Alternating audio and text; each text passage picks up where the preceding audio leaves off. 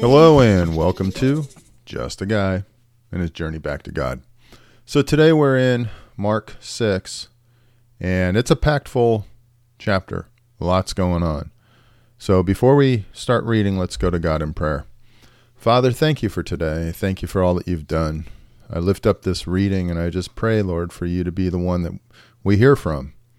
That there be nothing from me, that it would all be from you, and that our understanding of you, your wisdom we would hear, would grow.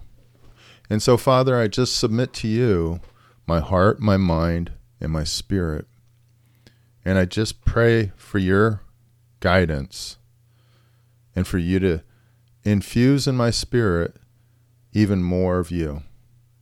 I thank you and I praise you. In Jesus' name, amen. So every day, let me rephrase that. So often, as I'm going about my day, I start reading, and recently I went back and started looking at some of the some of the things that were I don't know covered in this podcast for the last year, and some pretty cool stuff. I'm going to do a one year anniversary post and just kind of talk about it. But it's pretty neat. Um, all the state, all, all the countries that it's heard in and downloaded in and whatnot. Just pretty awesome stuff. At the same time, I started going back and I reread some of A.W. Tozer and really where he talked about us as human beings and what's built into us by God. That as God is spirit, we're spirit because we're made in his image. We just happen to be spiritual beings with a body, not a body, a human being with a spirit. So we're different from the animals, which are, you know, animals. They're created beings with bodies, and that's really what they are for the most part. But we've been made in the image of God.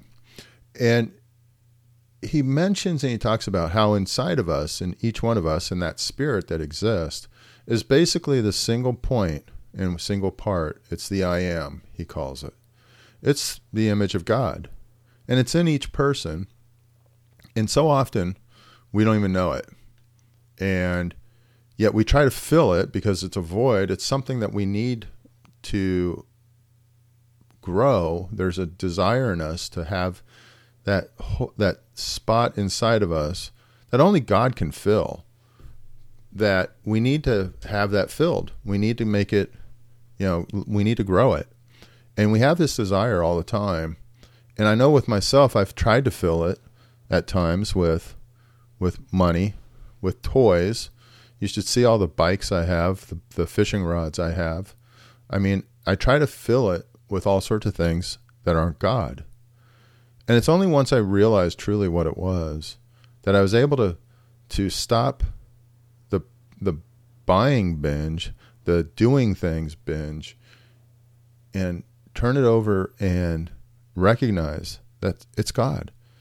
And so I, I just go back and read Tozer, and he, every time I reread it, it's like it's just amazing because it's new insights, it's good reminders, and um, anyways. So with all that said, let's go on to chapter six, verse one.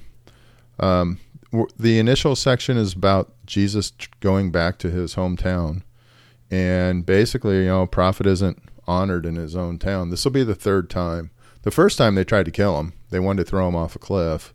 Um, the second time, his family really let him down. He was preaching at a house in a house, and he was healing people and everything else. And his mom and brothers came out and said, "Hey, he's crazy. Come with us. We'll take care of him." And now this will be the third time. Jesus left there and went to his hometown, accompanied by his disciples. When the Sabbath came, he began to teach in the synagogue and many who heard him were amazed. Where did this man get this, these things? They asked. What's this wisdom that has been given him? What are these remarkable miracles he is performing? Isn't this the carpenter? Isn't this Mary's son and the brothers of James, Joseph, Judas, and Simon? Aren't his sisters here with us? And they took offense at him. Which is strange to me because someone's doing an incredible thing. He's healing, com- doing miracles, and he's teaching, and yet they get mad. It just seems, you know, they take offense. It seems odd. Jesus said to them, A prophet is not without honor except in his own town, among his relatives, and in his own home. He could not do any miracles there except lay his hands on a few sick people and heal them. He was amazed at their lack of faith. Then Jesus went around teaching from village to village. Calling the twelve to him, he began to send them out two by two and gave them authority over impure spirits. These, are his, these were his instructions Take nothing for the journey except a staff, no bread, no bag, no money in your belts. Wear sandals, but not an extra shirt. Whenever you enter a house, stay there until you leave that town. And if any place will not welcome you or listen to you, Leave that place and shake the dust off your feet as a testimony against them. So they could take nothing with them, and so they had to they had to rely upon his power and his grace at all times. And didn't mean it was easy. They didn't always get accepted. They got kicked out of places, but they did do miracles. They went out and preached that people should repent. They drove out many demons and uh, anointed many sick people with oil and healed them. King Herod heard about this, for Jesus' name had become well known. Some were saying, John the Baptist has been raised from the dead, and that is why miraculous powers are at work in him. Others said, He is Elijah. And still others claimed, He is a prophet like one of the prophets of long ago. I find it interesting that none of them thought, Hey, it's the Messiah. But when Herod heard this. He said, John, whom I beheaded, has been raised from the dead. For Herod himself had given the orders that John arre- that to have John arrested, and he had him bound and put in prison. He did this because of Herodias, his brother Philip's wife, whom he had married. For John had been saying to Herod, It is not lawful for you to have your brother's wife. So Herodias nursed a grudge against John and wanted to kill him. But she was not able to, because Herod feared John and protected him, knowing him to be a righteous and holy man. When Herod heard John, he was greatly puzzled. Yet he liked to listen to him. Finally, the opportune time came. On, on his birthday, Herod gave a banquet for his high, high officials and military commanders and the leading men of Galilee. When the daughter of Herodias came in and danced, she pleased Herod and his dinner guest. The king said to the girl, Ask me for anything you want, and I'll give it to you. And he promised her with an oath, Whatever you ask, I will give you, up to half my kingdom. She went out and told her mom, What shall I ask for? The head of John the Baptist, she answered. Now that's true hatred and that's a dislike of your daughter. Her daughter could, granted, she's already married to the king, but her daughter's not. And her daughter could have gotten a lot from the king. But instead, she was vindictive and didn't care about her daughter's future. Instead, she just wanted John killed. At once, the girl hurried into the king with the request I want you to give me right now the head of John the Baptist on a platter. The king was greatly distressed, but because of his oaths and his dinner guest, he did not want to refuse her. So he immediately sent an executioner with orders to bring John's head. The man went, beheaded John in the prison, and brought back his head on a platter. He presented it to the girl, and she gave it to her mother. On hearing of this, John's disciples came and took his body and laid it in a tomb. The apostles gathered around Jesus and reported to him all they had done and taught. Then, because so many people were coming and doing and coming and going that they did not even have a chance to eat, he said to them, Come with me by yourselves to a quiet place and get some rest. So they went away by themselves in a boat to a solitary place. But many who saw him, saw them leaving, recognized them, and ran on foot from all the towns and got there ahead of them. Then Jesus landed and saw a large crowd. He had compassion on them, because they were like sheep without a shepherd. So he began teaching them many things. By this time it was late in the day, so his disciples came to him. This is a remote place, they said, and it's already very late. Send the people away so they can go get go to the surrounding countryside and villages and buy themselves something to eat. But he answered, You give them something to eat. They said to him, That would take more than half a year's wages. Are we going to go and spend that much on bread and give it to them to eat? These guys are just, it's just, you know, I, I sit here in such judgment. it's crazy because I, I say it with such, oh man, why don't they realize they were just out healing and doing miracles and casting out demons? How could they be so blind? And I'm sure so many people, including my father, probably, my mother, like, dude, why are you so blind to what God really wants in your life? But, anyways, they said, okay, um, verse 38. How many loaves do you have? He asked. Go and see. When they found out, they said, Five and two fish. Then Jesus directed them to have all the people sit down in groups on the green grass. So they sat down in groups of hundreds and fifties. Taking the five loaves and the two fish, and looking up to heaven, he gave thanks and broke the loaves. Then he gave them to his disciples to distribute to the people. He also divided the two fish among them all. They all ate and were satisfied, and the disciples picked up twelve basketsfuls of broken pieces of bread and fish. The number of men who had eaten was five thousand.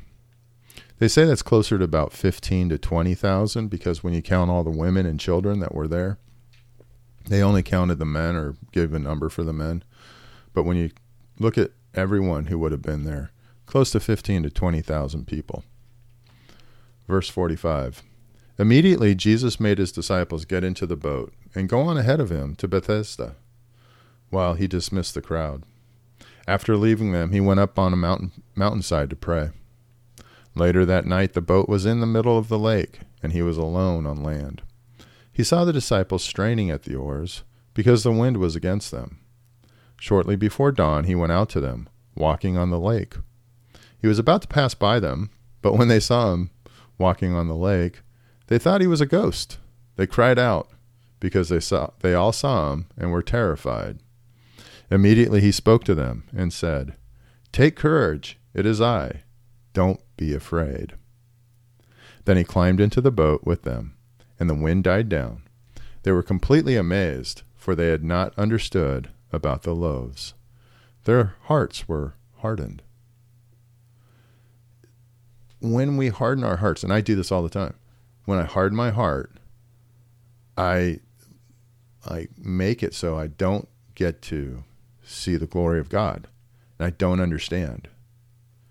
And my prayer is to not have that hard heart any longer. When they had crossed over, they, le- they landed at Gennesaret and anchored there. As soon as they got out of the boat, people recognized Jesus. They ran throughout the whole region and carried the sick on mats to wherever they heard he was. And wherever he went, into villages, towns, or countrysides, they placed the sick in the marketplaces. They begged him to let them touch even the edge of his cloak, and all who touched touched it were healed.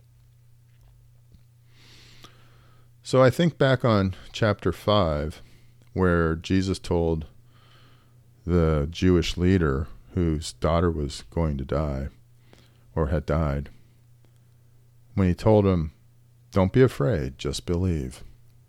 And then we see that when Jesus is walking on the water and the disciples are afraid because they think he's a ghost, once again, Jesus tells them, Have no fear. Take courage and don't be afraid one of the messages I take out of this is, and I take out of so many of these readings, is not to be afraid because God is with me. God is with us even when we don't feel it. He's omnipresent, He's beside us right now. And that's what makes it living for Him and understanding Him, having my spirit open to Him my heart open to Him, is the greatest gift we can have. That serving God is the greatest honor because we then get to get to commune with him. He's here next to us. We don't need to be afraid. And we just have to accept with soft hearts, open hearts, not hardened, that he's here with us now. After a year, almost a year of doing this, reading this, going through, I think it's 13 books or more, it really does hit home how much God loves me. He loves you. And we've seen it time after time. I don't have to be perfect. I don't even have to be good. I just have to be willing and know that He can do it. So, with that, let's go ahead and close up with a quick word of prayer. Lord, I thank you. I thank you for your word. I thank you for all that you've done. You are a mighty God, and yet you care about me. It's amazing that you care and take an active role in my life. So, Father, I just lift up this time. I lift up this reading. I lift up, Lord, because it's it's happening right now. I lift up my my kids. I lift up my daughter, youngest daughter, who's just having some challenges. I lift her up to you, Lord, and I just pray you keep her safe and you give her peace. Help calm and soothe her mind and help her to know that you're right there with her and that she just has to open her heart, her mind, her spirit to you. So, Father, I lift up this time. I lift up all of these folks listening. I lift up the people in the U.S., Russia, South Africa, South America, all over the world, Lord. I lift up them in the various cities. And I just pray that you would take care of them, give them peace, help them understand you more so that we can all love you with our whole heart, our whole being, and that we can love others as we love ourselves. It's in Jesus' name I pray. Amen. Hey, thanks for joining me at Just a Guy and his journey back to back to God. I hope you have a great day.